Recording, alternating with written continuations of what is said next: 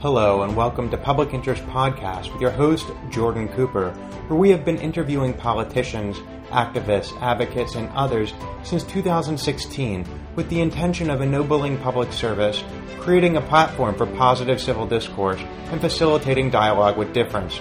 This show is the antidote for those who are tired of hearing about what's going wrong with the world. We showcase people just like you who are working to leave the world better than they found it. And that's good news. And now a word from former President John F. Kennedy with his views on public service. Ask not what your country can do for you. Ask what you can do for your country. I'll remind you that this show is made possible by viewers like you. If you appreciate what we're doing here at Public Interest Podcast and enjoy this episode, please contribute $1 at publicinterestpodcast.com. And to express our gratitude, we offer a few freebies to our supporters. Thanks for listening and enjoy the show.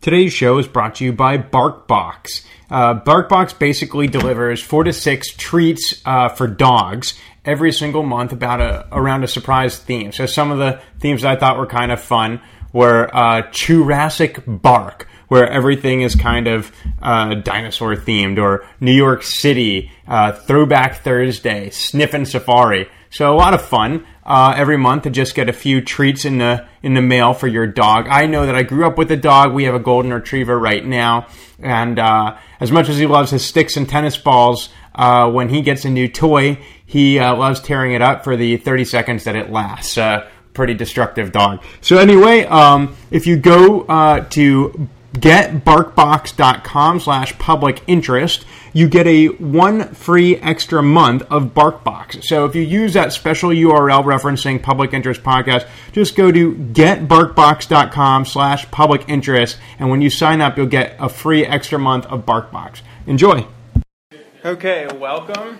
Uh, hi i'm jordan cooper with uh, the host of public interest podcast and uh, we're here today with Dan Glickman, who I'll introduce in just a minute, a very esteemed uh, public servant in uh, American political history and, and actively as well.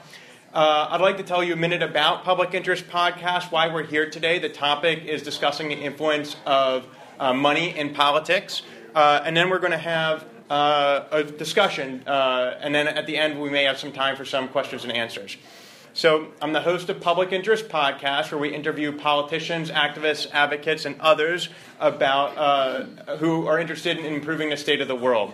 And uh, we've had Cab- U.S. cabinet secretaries, congressmen, uh, all sorts of different people about ennobling public service. Now, uh, this podcast was uh, born out of my own uh, efforts to run for political office and I found uh, that basically it's impossible for politicians, on the one hand, to get out and meet everybody uh, in their districts. So I was hoping to scale political campaign meet and greets. And on the other hand, I was seeing well, when I was running around, they said, Jordan, you look like a nice guy. Why would you want to be a politician? And I thought, well, if the only time we ever t- talk about politicians in the news is when it's negative, then it's no surprise that people would have a negative opinion of politicians. So we focus on good news and ennobling uh, public service and speaking with honorable public servants such as uh, Dan over here. Now, um, finally, why are we talking about money in politics? Well, again, I felt like if everybody had an opportunity to get to meet their politicians and develop an opinion on their own of those politicians, then we might be, they might be able to come to a conclusion that would somewhat inoculate them from the influence of paid political expenditures. What do I mean? Say that Dan's running to represent me as, as he ran to represent Kansas's 4th District and suppose uh, and I'm running as well against him. And suppose everybody in this room gets a chance to meet Dan and me, and of course, no surprise, everyone prefers Dan. He's a much better looking guy than me. So uh, everyone prefers Dan. And I happen to be very wealthy. And so I spend a few million dollars sending direct mail and TV ads to everybody, trying to convince them to vote for me. I thought, well, in that case, maybe you guys would just continue to vote for him anyways and sort of ignore the paid political expenditures. But right now, a lot of Americans, uh, as you've seen since World War II, we've seen an increase in political expenditures that has been uh, inversely uh, proportional to a decrease in uh, electoral turnout rates. Um, so, with that, I'd like to introduce Dan, and we'll get into our discussion about the influence of politi- money in politics. So, uh, Dan Glickman is a former United States Secretary of Agriculture, former chairman of the United States Congress's House Intelligence Committee, having served 18 years as a Democrat representing Kansas's 4th District. Uh, Dan is the former chairman of the Motion Picture Association of America, which means he uh, was in charge of the organization at Randy Oscars.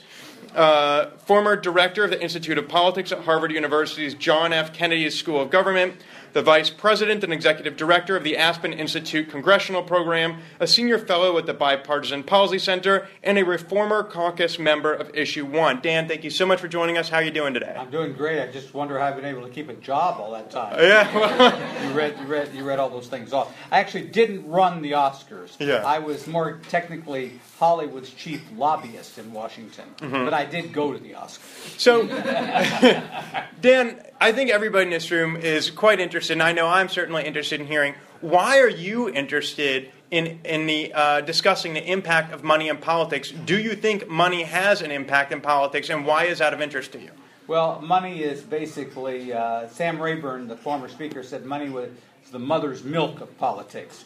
But unfortunately, it's become the cottage cheese, cream cheese, and every other kind of dairy product of politics as well. It is, uh, money has always been historically very critical in politics, and we're never going to take it out of there. Mm-hmm. What's happened is the metastasis of big money in politics, undisclosed money in politics, and the inability of people uh, to get elected without having significant amounts of money. And with that money comes uh, obligations. Uh, people don't give you money for the most part because they like the looks of your tie or suit. People will give you money for the most part because they want you to vote a certain way or they want you to uh, handle politics in, in certain directions. So money uh, early in, in, in the country's history wasn't as much as a factor because we didn't have media, and mu- much of what the money goes for is to buy radio, television, uh, now in social media and other things. I first ran for Congress in 1976 against an incumbent congressman. I spent $100,000. He spent $100,000 on a primary and general race. That it was a contested political race. That race today would cost a minimum of $5 million apiece, would be my guess. So, what does that mean? That meant that when I ran for Congress, I could do things other than raise money. I could actually walk precincts, go door to door, and I, ran, I walked 45,000 doors uh, in a congressional race, which was rare, but more and more people were doing that kind of thing. Today, uh, if I were running for Congress, I would have to spend virtually all my time raising money. There wouldn't be any other time to do anything else. Now, historically, uh, we've seen an increase in the amount of money that is spent in electoral campaigns, as you just mentioned. But at the same time, we've seen an increase in partisanship, which I believe you've referenced earlier, sort of began in the late 80s, especially by at least by 1994, Newt Gingrich's contract with America. It was a win at all costs, hyper partisanship sort of environment. Can you speak about perhaps uh, you worked under former Speaker of the House, Tip O'Neill, who historically had a wonderful relationship with Ronald Reagan. Uh, how do you think uh, Tip O'Neill would uh, today have worked with President Trump, or how do you think that a, uh, uh, President Ronald Reagan would have dealt with a Speaker Paul Ryan? Well, I, I, I mean, talking about today, I'm not sure any leader of Congress, Republican or Democrat, can work very well with President Trump. So, uh, you know, Senator McConnell and Speaker Ryan have as much problems with President Trump as do the Democrats. Mm-hmm. Uh, because uh, we have an unusual form of government. I'm going to answer this question in, in a kind of unrelated way. Mm-hmm. Most systems of government are parliamentary democracies, where the executive and legislative are the same. Our system is we have separation of powers. And our system was meant so that one foot would be on the brake and one foot would be on the accelerator at all times. It was designed to run slowly in difficult ways because the founding fathers didn't want to have didn't want one branch of government to have too much power over the other. And it was designed to encourage independence in governing. And what's happened today, in part because of money in politics, is, is that consensus building and uh, reaching across the aisle are no longer the goals of, of politics. And and uh, so, uh, in the, even in the days when I was in Congress, we could actually get things done. Mm-hmm. And as you say, Tip O'Neill and and uh, Ronald Reagan could reach across the aisle. And there were also leaders in Congress like Bob Dole and uh, George Mitchell and others who wanted to come to Washington to actually get things done. Now, to piggyback on Bob Yeah. Dole, he once said there is no Poor People's Caucus, no Poor People's Political Action Committee. Right. Can you speak about the implications of that? Well, I, I mean, I think he was right. Uh, uh, unfortunately, we have an uh, abundance of PACs. They represent all sorts of interests from the left to the right. I, I really, what I find most interesting is, is that neither political party is really interested in campaign finance reform. The, uh, people often blame the Republicans for all the money that's being spent. But to be perfectly honest with you, the Democrats are just as much in this game as the Republicans are. And I find very few people who are interested in it because they think it's unilaterally disarming if they decide to, to go for some sort of major reform. So, on the topic of unilateral disarmament, at least many of the people who are older than me in this room may remember the Cold War and talk of unilateral disarmament in the context of weapons of mass destruction, mutually assured destruction uh, with the Soviets. Uh, and so, I was wondering if there's any sort of analogy, because of course there was an arms race, uh, literally, against the Soviets, and now there's uh, a, a metaphorical arms race in terms of money, uh, especially at the federal level, but as you said earlier, at all levels, All the state yeah. legislatures as well. So, is there how would you is there any sort of comparison to be made between uh, the tactics and strategies we use to overcome uh, the Soviets in a, in a like with a SALT treaty, for instance, to remove nuclear weapons, with uh, any sort of hope that we may have for I guess, reducing the influence of money in politics, reducing the amount of money that's spent in politics uh, without being threatened with the idea of unilateral disarmament. Ronald Reagan was never accused of unilaterally disarming, even though he removed the total, he reduced the amount of nuclear weapons to some extent. Yeah, well, I, I think there are some parallels in what you're saying. There's no question that the fact that the so- we were strong and the Soviets believed we were strong, and it turned out we were stronger than they were, actually led Gorbachev and crew to negotiate with uh, Reagan and then Bush to uh, have an arms control agreement, and it probably wouldn't have happened if there weren't that somewhat parallel strength issues. Uh, uh, but today, what's happened is is that uh, the fact that both parties are raising this massive amounts of money and the individuals are raising the massive amounts of money uh, largely hasn't produced the same kind of well if you've got the same amount of money then you can at least work across the aisles to get things done. Because money is largely given to protect the status quo. Money is not given to create new ideas new programs. It's and so it's very very difficult. Look at the tax bill that's happening today. Huge amounts of money are being given to this tax bill to protect the status quo. And i mean look some of these things are important. I understand that. But um, uh, so money is actually a paralyzing influence in government, whereas when it came to foreign policy, strength was actually a way to get things uh, done.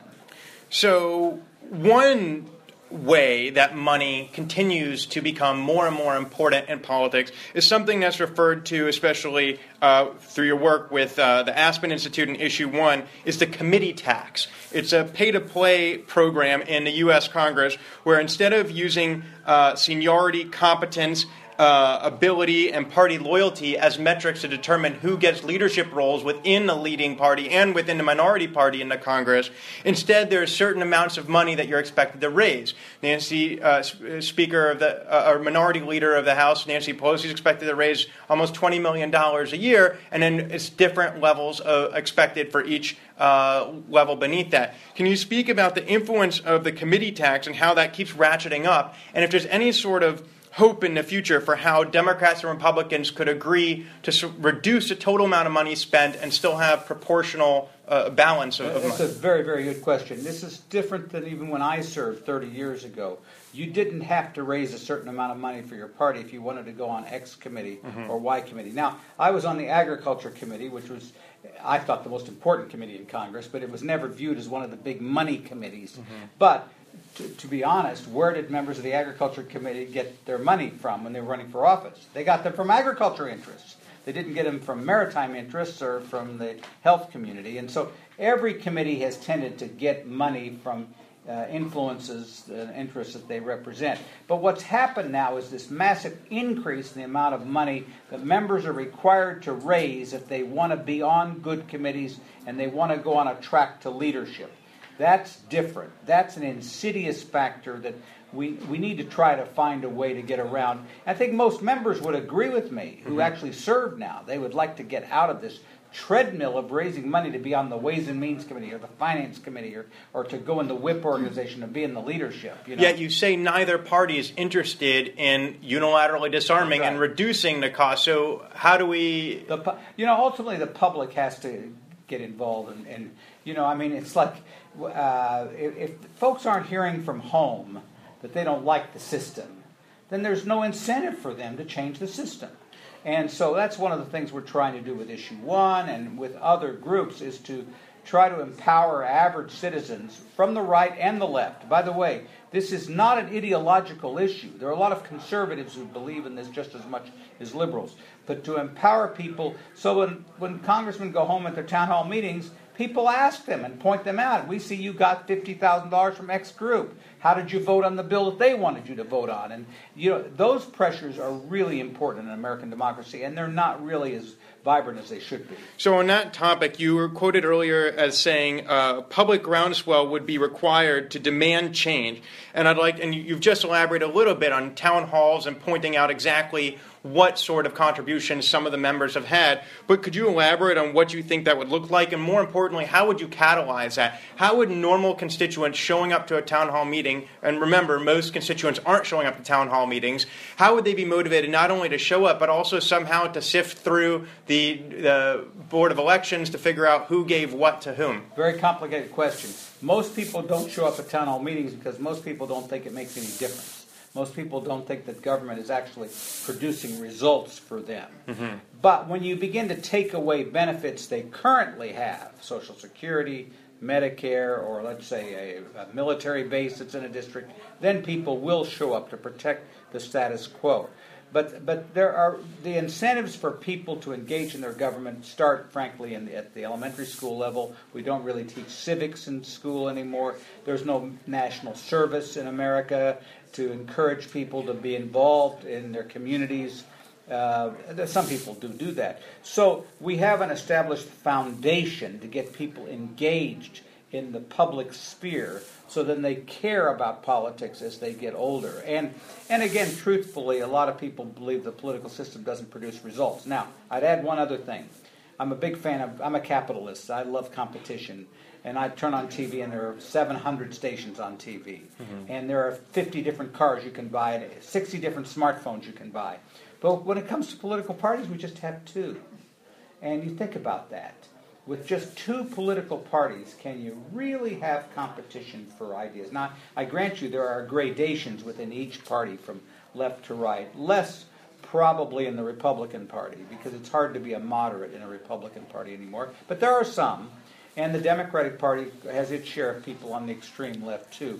But, but it does strike me that we do have to find a way to bring in more competition into the system, and that would help to get people engaged. Now, in your political career and just your tenure in general in Washington, you have seen a number of third parties that have tried to rise. You were there when Ross Perot ran for president as a third party candidate, getting about 19% of the popular vote. Uh, you were there when the Tea Party came around uh, just a few years ago. Uh, who, by the way, is my impression. I've interviewed a few of them on, on public interest podcasts, and, and it seems to me that they think that not getting anything done is exactly what they want to get done. So, uh, and of course, you've worked with, uh, you've seen foreign parliaments uh, and how they have a multi party system and how they have, uh, you spoke about uh, creating more engaged voters with a national service program. So, uh, you've seen that some countries still have national service requirements, either through the military or otherwise, Germany being one. So, can you speak about, uh, I guess, uh, your thoughts on how America has tried to how can we get more engaged citizens you said there's third parties we've had that it hasn't exactly worked uh, there are other models in other nations what do we need and why haven't the things that we've had not worked Well, the country is still pretty resilient. I don't want to sound like the end of the world is here. And there are great examples at the state and local level, particularly, where there's a lot of vibrancy and, and competition for ideas. You know, at the national level, it's really been tough. And I think part of it is a disengaged public, doesn't believe the system works. That's why I think education, civics education, national service. You know, I, there's one idea that uh, Timothy Egan, he's a columnist for the New York Times, wrote about you know, if you're an immigrant to America, you have to pass the citizenship test. You have to. And, and when they've given that to people in the public schools in America, uh, not a lot of good results to be, to, to, you know, and so you think about the fact that if people don't understand how their government works, or then, then how, how, how is it that we can make better citizens? So that's got to be one part of the situation. Are you suggesting we should offer that sort of test as a prerequisite for voting? Uh, I, I don't know about prerequisite for voting, but maybe a prerequisite for graduation. I don't know. You know, I mean, uh, uh, I don't think simply a test is going to make a good citizen. Mm-hmm. But on the other hand, we test all the way through school and college. I mean, how do you measure people's performance? There's got to be some metrics to this particular system. I also think that, um, you know, when people see results from their government, they're much more likely to be engaged. So, what do they see right now? They see bickering, gridlock. They see some paralysis. They see nothing happening, and they all this money that's being spent that you just talked about, the mm-hmm. metastasis of money. What does that money go to? It goes to ads, mostly ads. And what are those ads? They don't talk about how beautiful the day is outside in Washington. And people certainly don't talk about how wonderful their families are. Although they do a little bit of that at the beginning until they get into the race, and then they start talking about how terrible the other person's family is. Are. But, but most of the ads are what you call destructive ads. And that also tends to turn people off. They think the political system is based on nothing but negativism and bickering. That's a problem.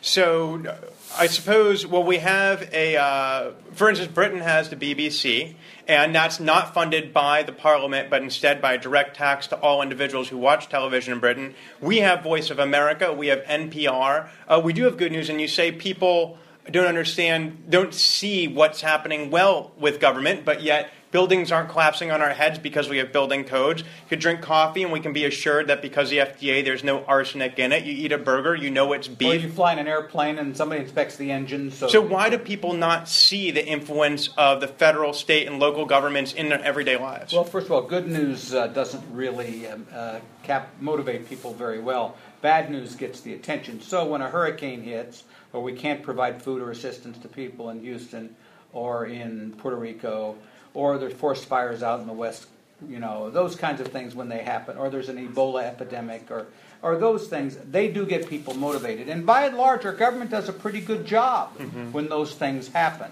Um, the other factor I would have to tell you is even with all this stuff, um, we do love, it's part of the American ethic to criticize our government. Mark Twain said a hundred years ago that there was only one true criminal class in America, and that was the Congress.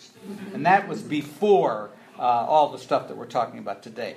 So at the national level, we do have this kind of uh, cultural affinity to want to uh, criticize our government. But unfortunately, today, the parties have become tribal. There's not a lot of competition for ideas, and, and people's trust in the system is being really jeopardized. Before we move on to particular solutions to this yeah. problem, I just would like to paint a picture for our audience. If you would, would you describe the process that you went through to become the chairman of the U.S. Congress House Intelligence Committee? What sort of expectations were there? What sort of hoops do you have to jump through to become the chairman of that committee? Virtually none. I was walking in the hallway by the Rayburn building, and a member of the uh, uh, Intelligence Committee was being asked to retire because he had gone down to the floor of the House and talked about the National Reconnaissance Office, which controls the satellites around the country. And I knew the Speaker of the House, Jim Wright. I'm walking right by his office. He comes out and he says, Can you keep a secret? I said, Yeah, what's the secret? He said, No, no, no. Can you keep a secret? Mm-hmm. And I said, Yeah, I guess so. He said, Okay, I'm going to go name you to the Intelligence Committee. So that's how I was named on the spot. Okay, doesn't happen like that anymore. And then once I was on the committee, then uh, the seniority system pushed me to the top. So when the then chairman left, I became chairman, and and so I, I would li- then I learned a lot in the process. Um, it, in the same way, I was the designated survivor uh, at the State of the Union message for President Clinton. Uh-huh. Some of you have seen that TV show on uh-huh. TV. So I was picked. I was Secretary of Agriculture of course, I thought that was the most important department of government anyway, so they would pick me. But uh, when I this was 1997, before 9/11, mm-hmm. and you ask, well, did you, they give you a lot of training for this? Did you have to know what you do if you need to push the nuclear button? Give me a break. They flew me to New York because they didn't want me in Washington. And um, I spent the time with my, in my daughter's apartment. Well, just And- can we define for our listeners, a designated survivor is if everybody at the State of the Union address gets blown up at once, then he's the I'm president. the president. And some of, you, some of you have seen the TV show on ABC called Designated Survivor with Kiefer Sutherland, and he was the HUD secretary. So what they do is they go down the line. They tend not to pick the designated survivors who are the State Department and the Defense Department. Really, those are the ones they ought to pick because those are, the- those are the ones that know who are in the chain of command if you had to use nuclear weapons. But uh, so one year they picked the Interior Secretary and the Health Secretary, and they picked me as the Agriculture Secretary, and that was it. And it was a great honor. But I would have to tell you that if I, I, I told my wife, I said, well, if something happens, I might become president. And her response to me was, good luck. you know, so that was it. So a lot of times we, uh, and I do want to get to the solutions, but I Yeah. just I'm intrigued with this storyline here. A lot of times we wax eloquent about the halcyon days of the past, how Yes. well everyone got along together, and how there wasn't so much partisanship, and people of different political opinions could sit down and, and have lunch together and talk reasonably. Is that an, uh, an accurate portrayal of the period in which you served in Congress? More accurate. First of all, very few people lived at home, uh, that is, in their districts. They lived in Washington. Because Washington is where the job is.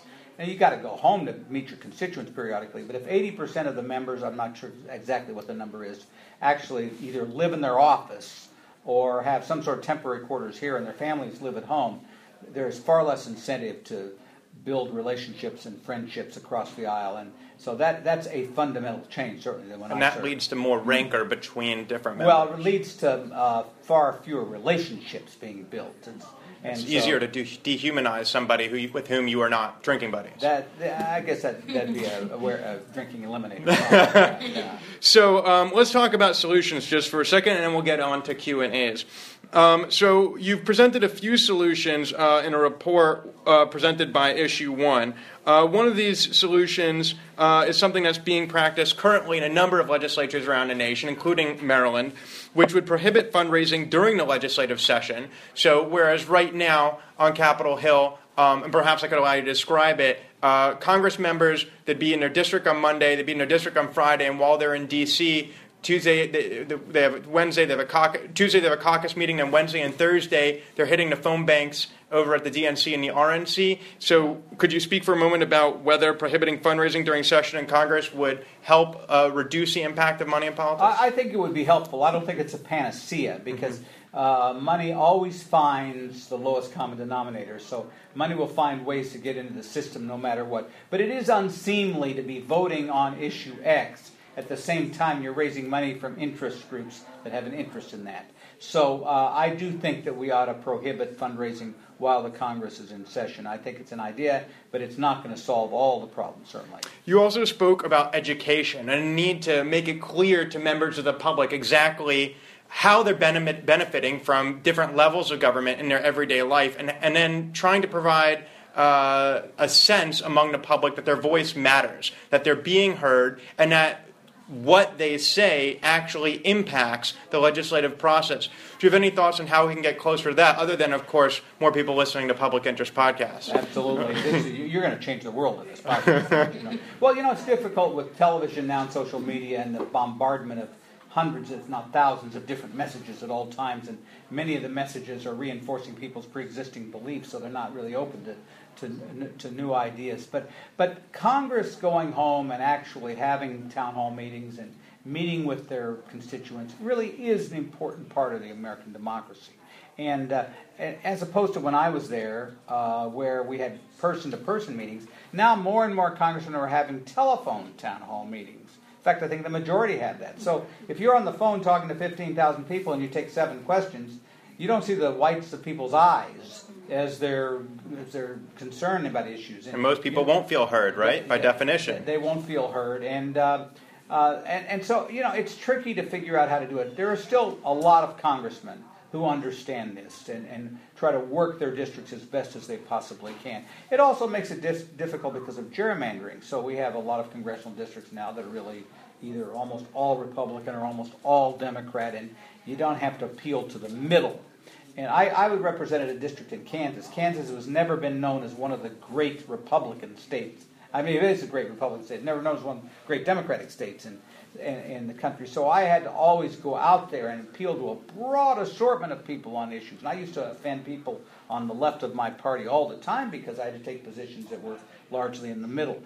That is uh, that those incentives to go to the middle are really broken up by a system where you have one, kind of one party districts in America. Right, and so as you have increased gerrymandering, the primaries are where you find the real competition in a majority of districts in the nation, and you have fewer districts where the general is so competitive, so then people in Congress begin to worry about being out primaried. Uh, and that is what leads to more partisanship, and the more hyper partisan it is, the more money they need to defeat a, pr- a primary opponent as opposed to a general That, that, that is true. But there's still the issue, one word that does make a difference, and hmm. that's leadership. So Right. you take a guy like John McCain or a guy like Lindsey Graham, two Republicans. So they're in that system, but they will break through the system periodically to say, well, you know what? If the constituents don't like what I'm doing, that's fine. I'll go do something else. And so what we what we have to do, another incentive, is try to provide what I call some courage and leadership in the system so people won't just feel trapped all the time. Now, I lost in 1994. Okay, so I was one of those guys, I beat an incumbent, and then 18 years later, I lost to an incumbent as an incumbent. as an incumbent. And you know what? It's after about three days of depression, life's just fine. I became the Secretary of Agriculture. I became the head of the Motion Picture Association, and now I'm doing all this stuff to not necessarily so successfully to bring people together. People have to, who run for politics have to know that this is not necessarily a full-time job for life. Because if you believe that, you will do anything to stay in it. That's, that's the incentive most people feel on anything that they do in their occupation. But if you think about it, it's not a, a forever career choice. I mean, nobody wants to just do something stupid to give up their jobs. But uh, at the same time, if people understood that this was never intended to be full time politics forever and ever and ever, they might be uh, slightly more courageous to do what they think is right.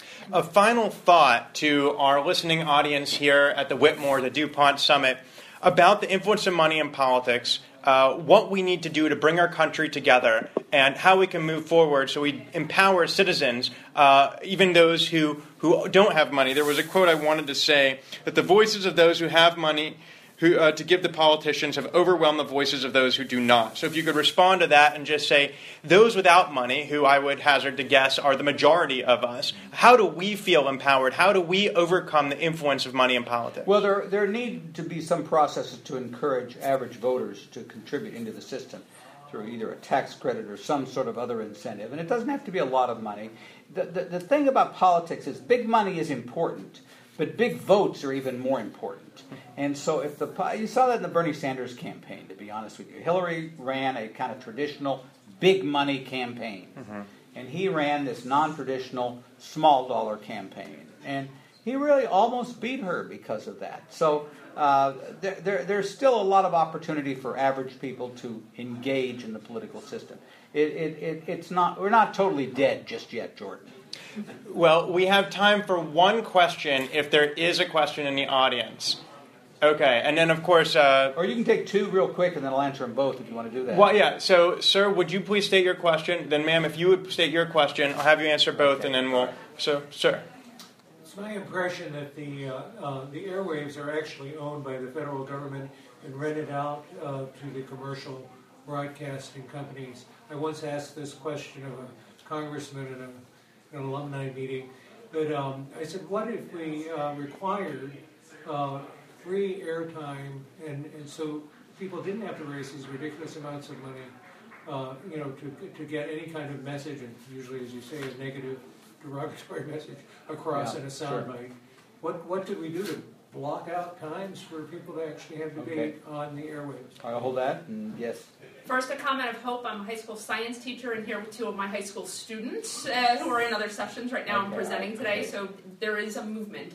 But so, as that, my follow up question to my comment uh, if we get them involved and we can get them to these town hall meetings, what would be your singular piece of advice that I could communicate to teenagers and young people that they can do to have their voice be heard? Okay, uh, both excellent questions. Uh, yeah, I think we ought to have, pro- have a f- f- free air time, to be honest with you. But now, and with modern technology, there are so many other ways to reach people. that airtime is not necessarily the be all and end all. So, you know, just your smartphone, and uh, there's going to be smarter smartphones, and you're going to have, they're going to be able to install things in your brain probably, will direct messages. So you got to always remember that the past is never the future when it comes to politics. And in terms of how you get messages to people, there are a myriad of different ways. But still, with the huge amount of money that's being spent in politics, there does need to be some equality, and that I think does require some sort of equal time. And and uh, the, the, British system is free, I think, airtime and and for their parties in most cases. And we, we need to try a variation on that theme. That's going to be very hard politically to get through, but I, I like the idea. Um, what would be the thing that I would involve? You know, I, have been thinking about this a long time because I have four grandchildren, and, and um, I, I think that we have always had this ethic in America that things are going to be better than they were before. Uh, and in, not only technologically and scientifically, but in terms of, of people's lives. And, and so, if I were a young person, I'm not sure there's one question I would ask. But it's more the tenacity and the persistence of being engaged. And then also having an issue or two that they care about. That makes a big difference. So if you go and ask a, a politician as kind of a general question, you're going to get a general answer that may uh, not do any good. But if you are saying, well, how are you going to vote on NASA? And how are you going to do the space program in the future? And I want to know if you're going to really be willing to fund that if, there's, if you're going to cut taxes at the same time. Tell me what your priorities are. Pushing politicians on their priorities is really, really important. Whatever you that you think they think they are. And that has been Dan Glickman, former United States Secretary of Agriculture, an 18-year uh, Democrat in Congress uh, representing Kansas, former chairman of the Motion Picture Association, uh, formerly at the JFK School of Government at, at Harvard, Aspen Institute, Bipartisan Policy Center, and Issue One, who speaks about uh, reducing the influence of money in politics in myriad ways through process uh, changes, uh, institutional changes, uh, prohibiting fundraising during legislative sessions, to creating a more informed and engaged electorate. These many different solutions are not easy. There's no panacea. There's no silver bullet, as Dan said but rather there's, an, there's a responsibility of each and every citizen to take an active role in their, citizen, in their democracy and to take up and take ownership, stand up and take ownership of their democracy. And only by taking ownership of our democracy are we able to reduce the influence of money in politics and continue to uh, allow our country to thrive. So, Dan, I'd like to thank you for joining us today. Thank you. For listening to Public Interest Podcast. Today's show is brought to you by GoDaddy, where you can buy your own website domain name or build your own website. Now, I've used GoDaddy myself before for various endeavors and found it useful in building my own website. If you'd like to save 30% off the cost of building your own website, go to trygodaddy.com slash public interest. Again, that's trygodaddy.com slash public interest to save 30% off the cost of buying your own domain name and building your own website at GoDaddy. Enjoy. This has been another episode of Public Interest Podcast with your host, Jordan Cooper, where we interview politicians, activists, advocates, and others who seek to improve the state of the world.